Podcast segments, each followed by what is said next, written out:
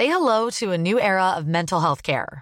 Cerebral is here to help you achieve your mental wellness goals with professional therapy and medication management support. 100% online. You'll experience the all new Cerebral Way, an innovative approach to mental wellness designed around you. You'll get a personalized treatment plan from a therapist, prescriber, or both in a safe and judgment free space. Your cerebral therapist or prescriber will outline a customized plan with clear milestones along the way so you can get to feeling your best. With Cerebral, you're not alone in your mental health journey. We're here to empower you to live a fulfilling life. So take that first step towards a brighter future and sign up today at cerebral.com slash podcast and use code ACasts to get 15% off your first month. Offer only valid on monthly plans. Other exclusions may apply. Offer ends July 31st, 2024. See site for details. Join Hoda Kotb for a brand new season of her podcast, Making Space. For season five, I am making space to talk to people who are providing a sense of hope and inspiration when life changes course. Uplifting conversations with inspiring individuals like NFL legend Drew Brees, singer songwriter Ziggy Marley, and today's show co anchor Savannah Guthrie as you have never heard her before. I found faith more viscerally, not because the bad thing didn't happen, but because it did. I promise you, like me, will leave these conversations with some wisdom for your own journey, empowered and inspired to make space in your own life. New episodes of Making Space with Hoda Kotb are released every Wednesday. Listen now wherever you get your podcasts.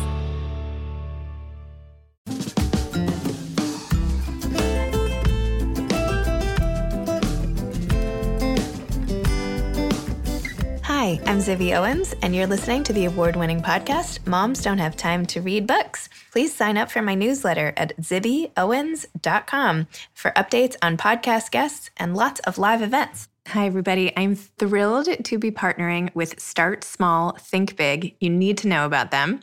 They help under resourced entrepreneurs gain access to critical services they need to build sustainable small businesses that generate real wealth for themselves, their families, and their communities. They do this by engaging with a top tier network of professional volunteers who provide free and high quality legal, financial, and marketing support. Last year alone, their volunteer network provided 1,300 small businesses with pro bono support valued at 14 plus million dollars. 95% of Start Small's businesses are women, minority, or under resourced entrepreneurs. No other nonprofit organization in the country provides this kind of comprehensive support to the population. Start Small, Think Big has developed a page on their website called Shop Our Businesses. And this page features some of the businesses that they're supporting who are currently doing business online and need help now more than ever to support their businesses. So go to startsmallthinkbig.org and help out. I'm here today with Ali Frank and Asha Youmans, who are the debut co authors of Tiny Imperfections, a novel. Ali has worked in education for 20 plus years in San Francisco and Seattle in both public and private schools as a teacher, college counselor, coach, and assistant head. She's the co founder of the International Friends School, a graduate of Cornell and Stanford University. She currently lives in Seattle with her husband and two daughters. Asha has taught in public and private elementary schools for almost 20 years. A graduate of UC Berkeley, she lives with her husband and two sons in Seattle. Welcome, Asha and Ali. Thanks for coming on Moms Don't Have Time to Read Books. Absolutely. We're happy to be here. Thank you so much for having us. No, it's such a treat. I was telling you before I found your book, Tiny Imperfections, to be completely hilarious and great and just perfect, like pitch perfect. So it was really a really fun read. I'm happy to be talking to you. Oh, we're so glad you like it. We find ourselves thinking of moments and referring to moments in the book and cracking ourselves up still. So That's we're good. glad you like it. Yeah. yeah, we do still. I mean, for a long time when we were writing it, we were hilarious to ourselves in Starbucks over and over. And I think the baristas were like, who are those crazy ladies for a good solid year? Just laughing themselves silly in the corner. And it's kind of nice that now, a year and a half later, when we're now working on other things, we're still thinking back to what we wrote and we still find it humorous. So it's good that we hope everyone finds it humorous. If you don't find it funny, chances are other people won't find it right? It's true. I mean, my husband, like, he's co-writing a TV show pilot, whatever, and he, they just he and his friend are on the phone, just hysterically laughing. He's like, "I'm working." I'm like, "You are not working. That is not work. You cannot be having this much fun." But it sounds like the two of you have that same thing. yes.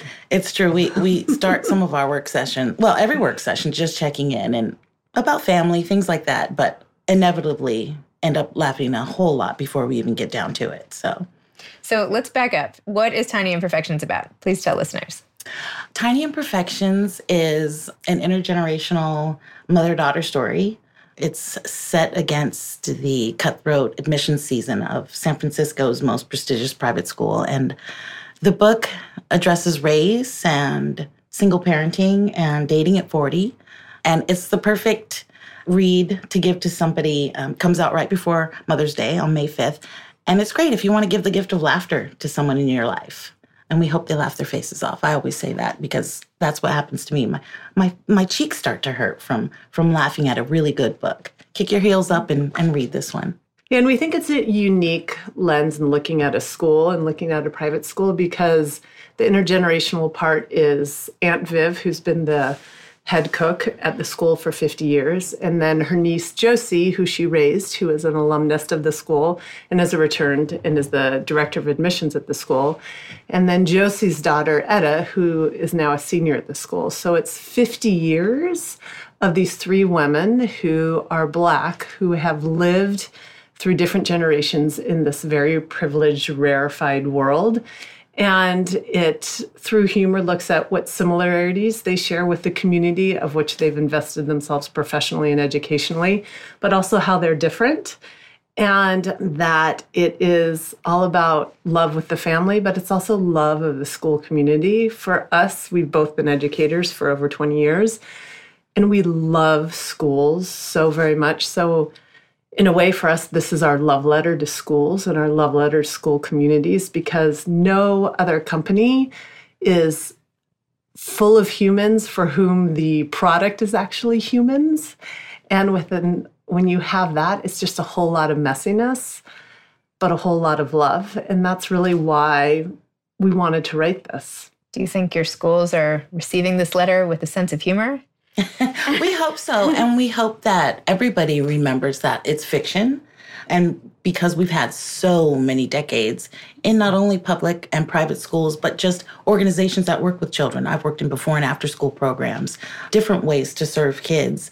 And this is a culmination of our experiences, even the characters themselves. I have an Aunt Viv. But this is not necessarily just her. It's a culmination of a lot of Black women in my life that have had an impact on me that have taught me to be a woman, taught me to be a kind person going through the world, and putting all those characteristics together to make somebody that hopefully looks like someone we all need in our lives.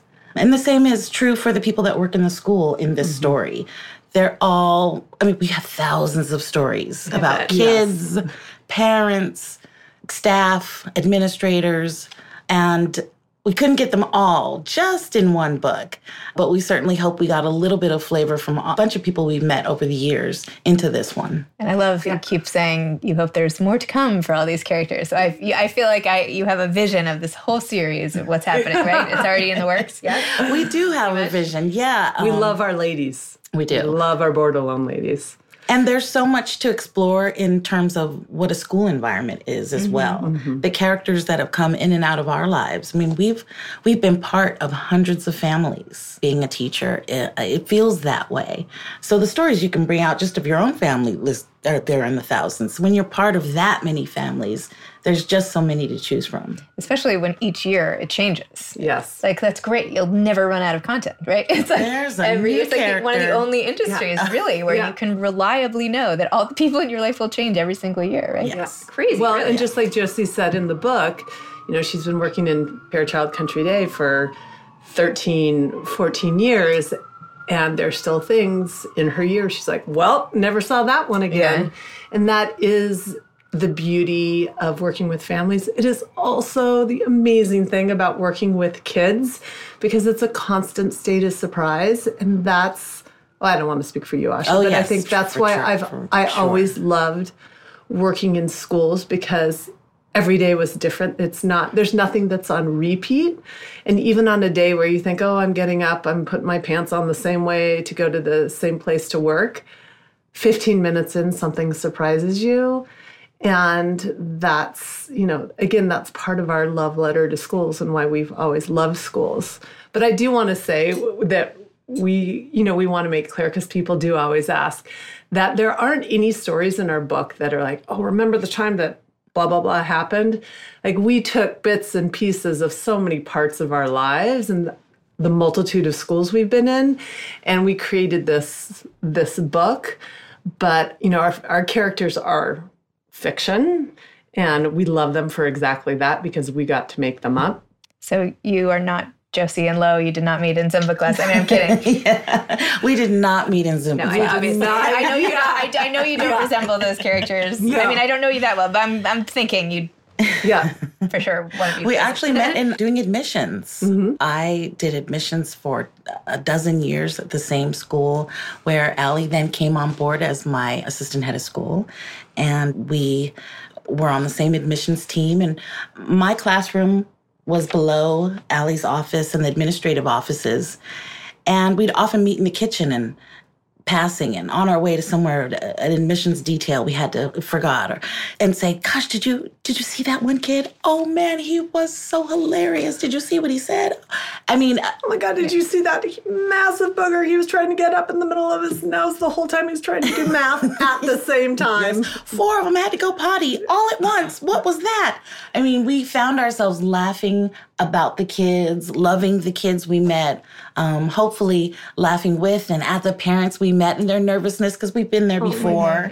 sympathizing with them as well. But we also have the same sense of humor. Yeah. You know and we can see those tiny imperfections that are in our students and appreciate them instead of focusing only on how to fix them. And we found a bond over that. Yep. I think the similar sense of humor is really what ultimately, because that was years before we ended up writing this book together, but the similar sense of humor connected us once it was out of admission seasons and then it was maybe over the summer or then we went on to do other things at different places with different schools. But we always stayed connected when some story came up and you know we wanted to share with the other per- person because when you're laughing at something you want to connect with the person you know will find it funny too and so that just always kept each of us in like our minds and hearts as then we end up here with a book that we've actually written which When, when you were joking with each other in the back of your head, where you're like, "This is going in our book." oh my you have you, you have say to that, say like, that all the in your kitchen what we used to say all the time. I mean, I, I wouldn't just tell Ali, but I'd go around going, oh my gosh, this is going in my book someday. or to another teacher, I know you have a good story about, you know, that one kid. That one's got to go in my book, so don't forget it. I really consider myself a storyteller who writes. Mm-hmm. It's one of the talents of mine that I've enjoyed cultivating by working with small children, reading aloud to them and trying to convince them to continue to hold on to books their entire lives, including being read to. Mm-hmm. And I, I managed to do it with my own up until, you know, at least middle school. But cultivating readers was one of my favorite parts of my job. And tell me about how you brought your own sort of backgrounds and family experiences into it. Tell me about your dad who went to the same school. Yes. Tell me about that and how you used that experience as fiction. Well, my dad, TJ Vassar, who in December, I believe, uh, 2012, was honored by uh, President Obama with, he was gifted with a basketball at a fundraising dinner when he was on a stop in Seattle, Washington. And my dad was so surprised. He came out of a room and said, Hey, is that TJ? And my dad thought, Oh, this is it. They found me out. Yeah.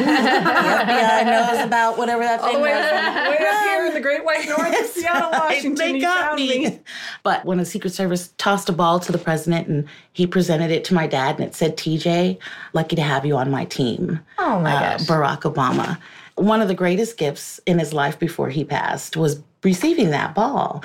Because I remember growing up, him telling me that he didn't really think there would be a black president in his life, mm-hmm. but he was sure there would be one in my life. So for him to be able to see that was a great gift. And then to go on to meet the president was was amazing. But yeah, he was the first African American graduate of Lakeside School in Seattle, Washington. I'm the first second generation.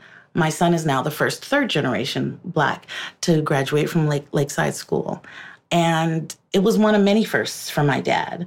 He went from clean cut preppy schoolboy to afroed out protester in the span of one year going to Harvard from Lakeside and convinced the school as through protest and, and demands to create an Afro American Studies program. Huh. And he was among the first graduates of that program to receive a degree from Harvard in Afro American Studies. He went on to be the first commissioner of African American Affairs for the state of Washington, the youngest and first black president of the Seattle Public School Board. Just so many things that he was the first at. He gave me the courage to be a pioneer, to be open to talking to people about new and difficult things, to approach issues of diversity, equity, and inclusion with no judgment mm-hmm. and with an open heart. Those are some of the bigger biggest lessons I've learned from him. And education is a place where you can practice those skills all the time. And they are skills to practiced for all of us.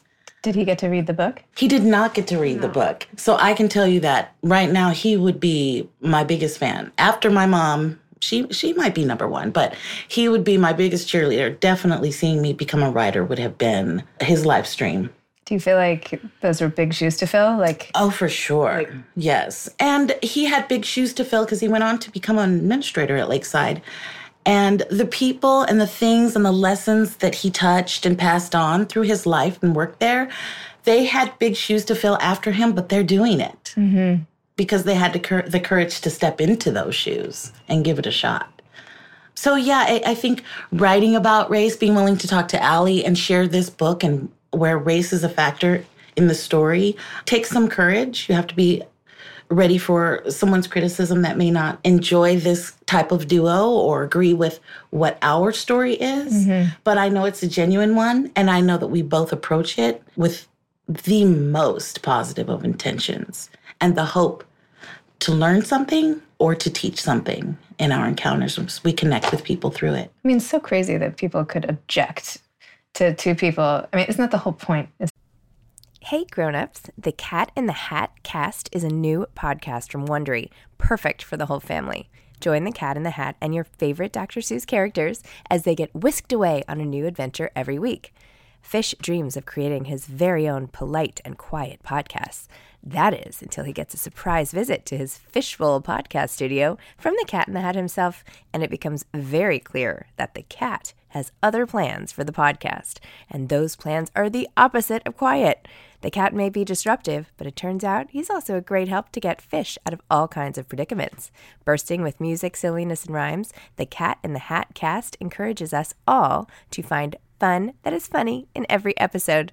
So sing along to new favorite songs, try your luck at Titanic tongue twisters, have some fun with wondrous wordplay, and most importantly, bring your family along for all of the adventures in the Cat in the Hat cast.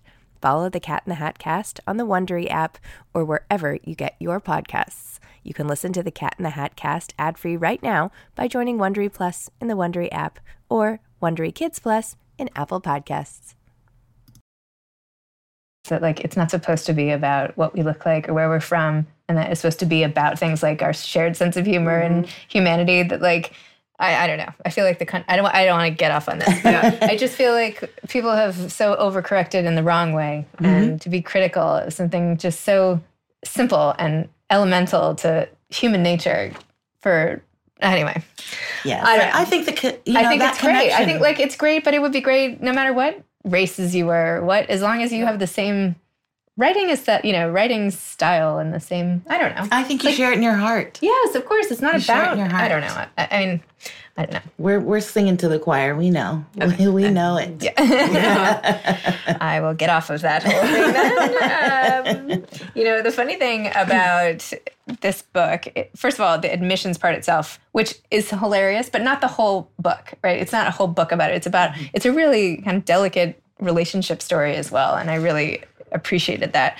But the admission stuff was so funny, especially in the beginning with the rescheduling and all of that stuff. And I was at dinner last night with some friends who have a, someone applying to kindergarten, and and actually my son, my littlest guy, is going to kindergarten. Anyway, at the time you feel like it's so important like with mm-hmm. my big kids where your kid goes to school feels like the biggest deal ever that you're determining what's going to happen with their entire lives and livelihood and your everything it's like the most pressure ever and like my kids have all changed schools like it's not that like you can always change your mind mm-hmm. and that, i feel like that's one of the things i've learned i don't know about the two of you but like as i've gotten older it's like especially with the school thing all that pressure it's like you can change schools if it's not right. It's like not that big a deal. Yeah. Right? I mean, Absolutely. I, um, you know, I, as a, a person that's gone to both public and private schools, my parents along gave me the privilege. I have great parents who encouraged me to go where it was best for me. Mm-hmm.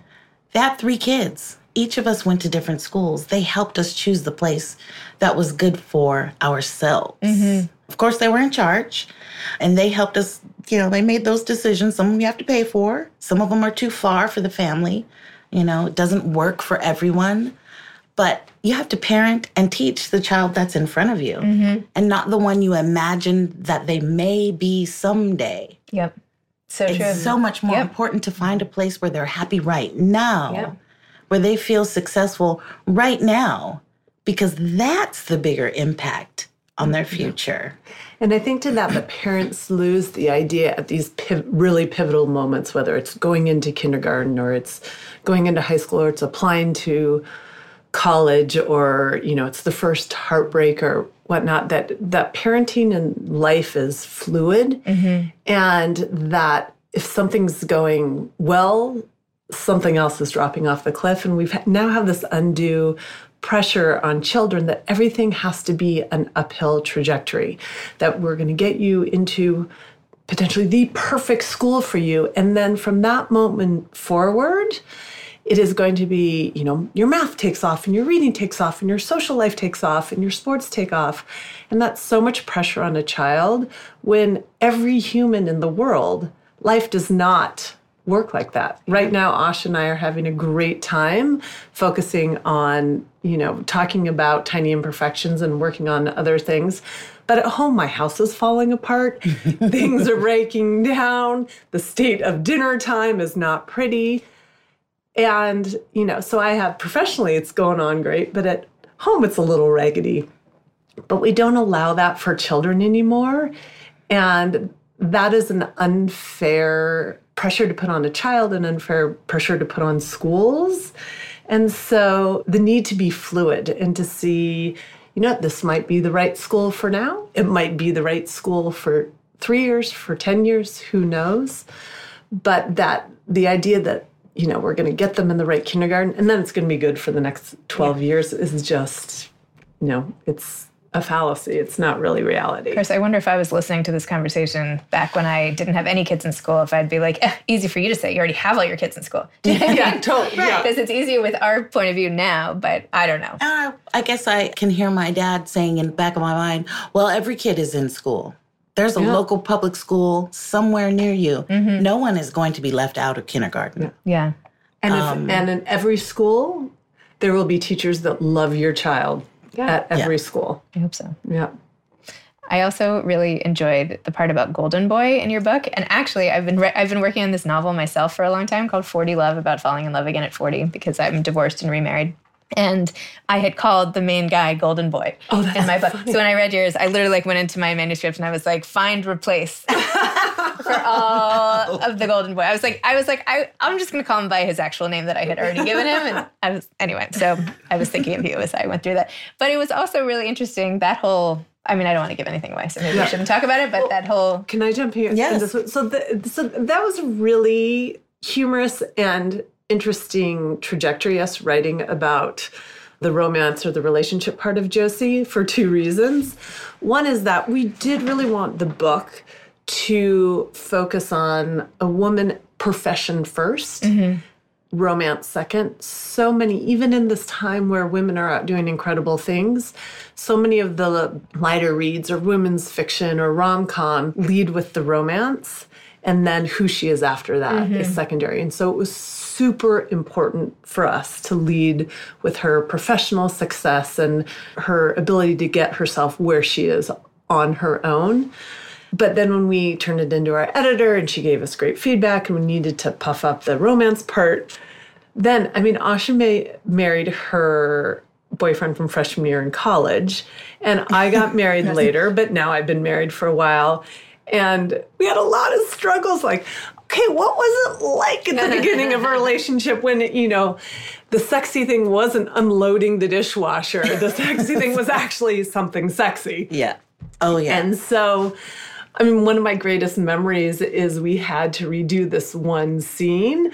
The kissing scene. The, uh, yeah, the kissing scene. And we were actually like sitting on bed in a hotel room together eating tortilla chips. We're like, okay, so what was it like? Like, let's think back to those heated times. So it was very humorous, us trying to get back in that headspace of that initial desire and and want for love because we are a couple of Two old married ladies? Is that yeah, what you want to say? Kind of, yeah, pretty much, pretty much. So it was fun and it was hilarious actually to do that part.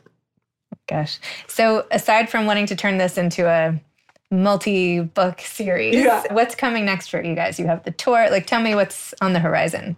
Well, we just finished a visit with the American Library Association conference in Philadelphia, which was great. We were on a panel of debut authors there and so warmly welcomed by all the staff at that conference. And we're always writing. We are working on book two, we hope, mm-hmm. and we have an idea for where the Bordelon family is going. But we also have a secondary story that we have in mind completely away from the Bordelons. Maybe they might kiss each other. You know, the, the mm-hmm. stories may meld just a little bit somewhere along the way. Like when one of the characters comes on a sitcom, like Yeah, Silver Spoons, and then also, yes, yeah, and then they're they like- have a spin-off. Yeah, right. Something like that. yes.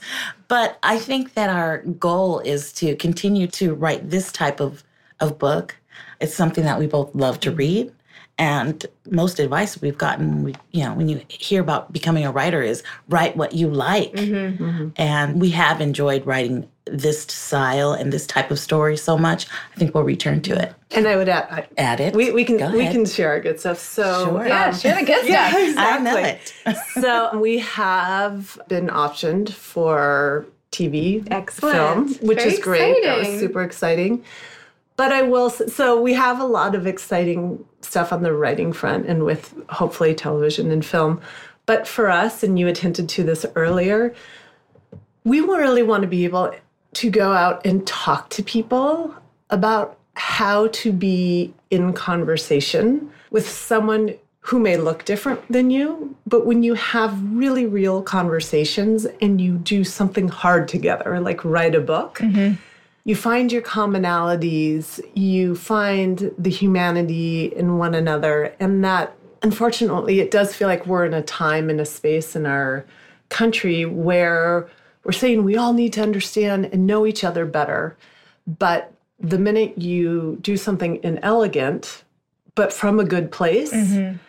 You're slapped so hard that who wants to go out there and then ever connect again? Mm-hmm. And so, in this era of like, we all need to connect, we're actually being polarized mm-hmm. back into our own very similar communities Yep. because our hands get slapped too fast.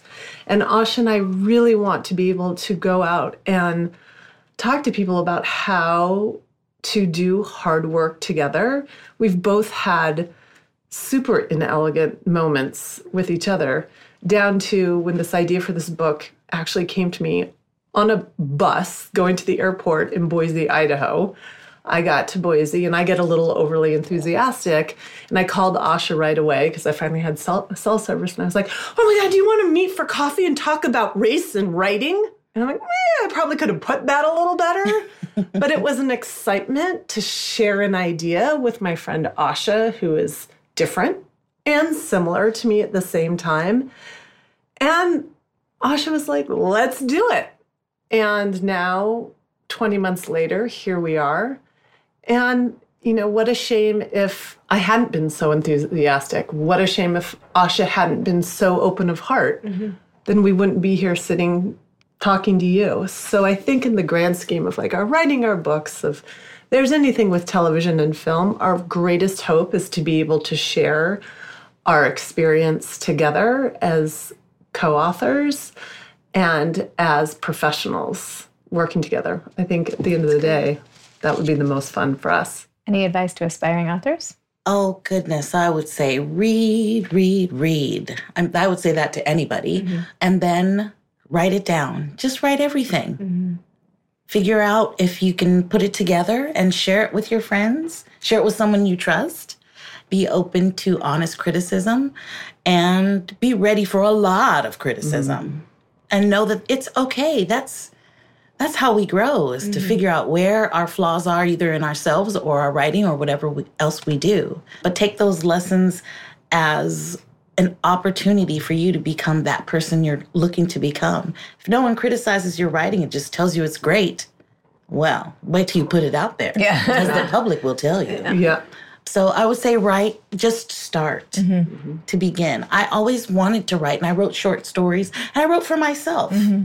And in the beginning, that satisfied the writing part of who I was to write for myself. When Ali invited me on this project, I was like, gosh, this is my chance. I'm going to actually do it.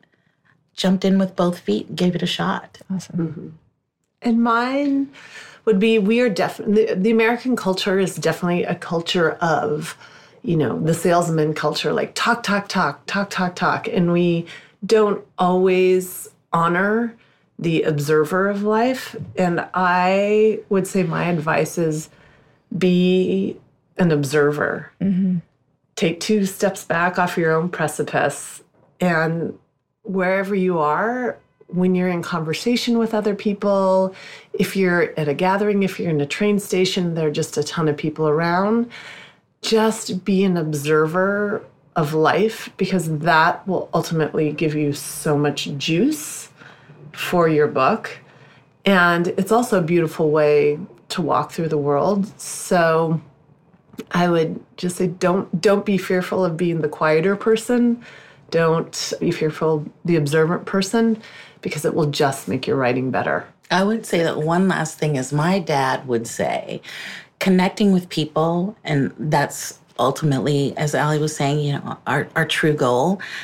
The one thing I watched him do with such grace and amazing ability is he would learn where a person was from, what their cultural background was by asking them to self identify. And then he would learn from them how to say hello in their language, how to compliment a woman in their language, and how to say something naughty in their language. And those three things make people laugh, make people listen, look at you, and offer an opportunity to to connect. So get out there and meet people. He sounds like a super special guy. Oh, he definitely Sorry, was. I didn't get a chance to meet him. I wish but we would have loved here. him. Everyone loves Everyone. him. I, I can tell. I can Everyone tell loves what you're him. saying. Yeah. Oh. Well, thank you so much for coming on the show and for your great book. So, best of luck and everything. Thanks, Thank you so much. You've been listening to Moms Don't Have Time to Read Books with Zibby Owens. Please make sure to sign up for my newsletter at zibbyowens.com to get more updates about episodes like these and also lots of live events. Thanks to our sponsor, Start Small, Think Big, helping communities thrive one entrepreneur at a time. You can shop all their businesses and support so many small businesses during this really difficult time uh, due to the coronavirus. So please go check them out, startsmallthinkbig.org. You can follow me on Instagram at Moms Don't Have Time to Read Books. Thanks so much to Steve and Ryan at Texture Sound for the sound editing. And thank you to Morning Moon Productions for providing this fantastic intro and outro music. Thanks for listening. You could always email me at zibby at zibbyowens.com.